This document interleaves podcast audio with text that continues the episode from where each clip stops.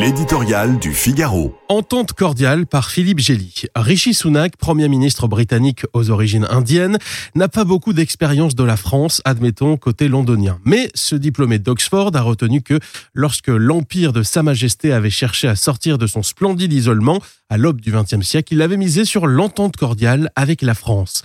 Alors que les convulsions politiques du Brexit semblent tout juste s'apaiser, le nouveau locataire depuis quatre mois du 10 Downing Street choisit Paris ce vendredi pour l'une de ses premières visites bilatérales. Voilà cinq ans qu'un sommet franco-britannique ne s'était pas tenu.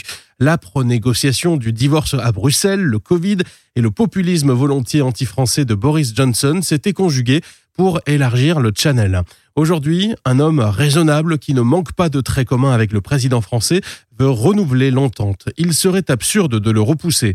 On ne voit aucune raison pour laquelle cette relation de voisinage dénuée de contraintes autres que des engagements librement consentis serait plus compliquée qu'avec l'Allemagne ou d'autres membres de l'UE. L'impact douloureux du Brexit sur l'économie du Royaume, frappé par la crise énergétique et une inflation à 10%, a désamorcé en partie nos craintes d'un Singapour sur Tamise raflant la mise des investissements internationaux.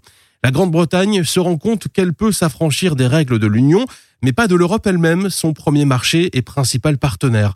Elle a besoin de la France pour endiguer les flottilles de clandestins affluant sur ses côtes.